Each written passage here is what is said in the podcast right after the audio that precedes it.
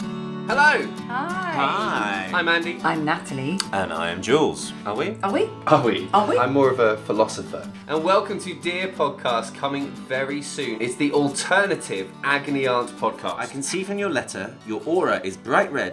This kind of nonsense scars my nut. No discharge or Bad language and Bad advice. bleeding. Dear podcast, my partner is so useless. Maybe she's allergic to cats and she's been sitting on them. Andy, shut up. Terrible advice. No. This like- is all her fault. But, but that's it. I think this woman's just a bitch. my son's wife has two parrots. Awful advice. I'm not gonna lie, it's often quite drunken advice. It's always drunken advice. I have got a delicious Galician gin. Rum. Oh, I love rum. No, you just took my glass of vodka. Subscribe, subscribe, subscribe.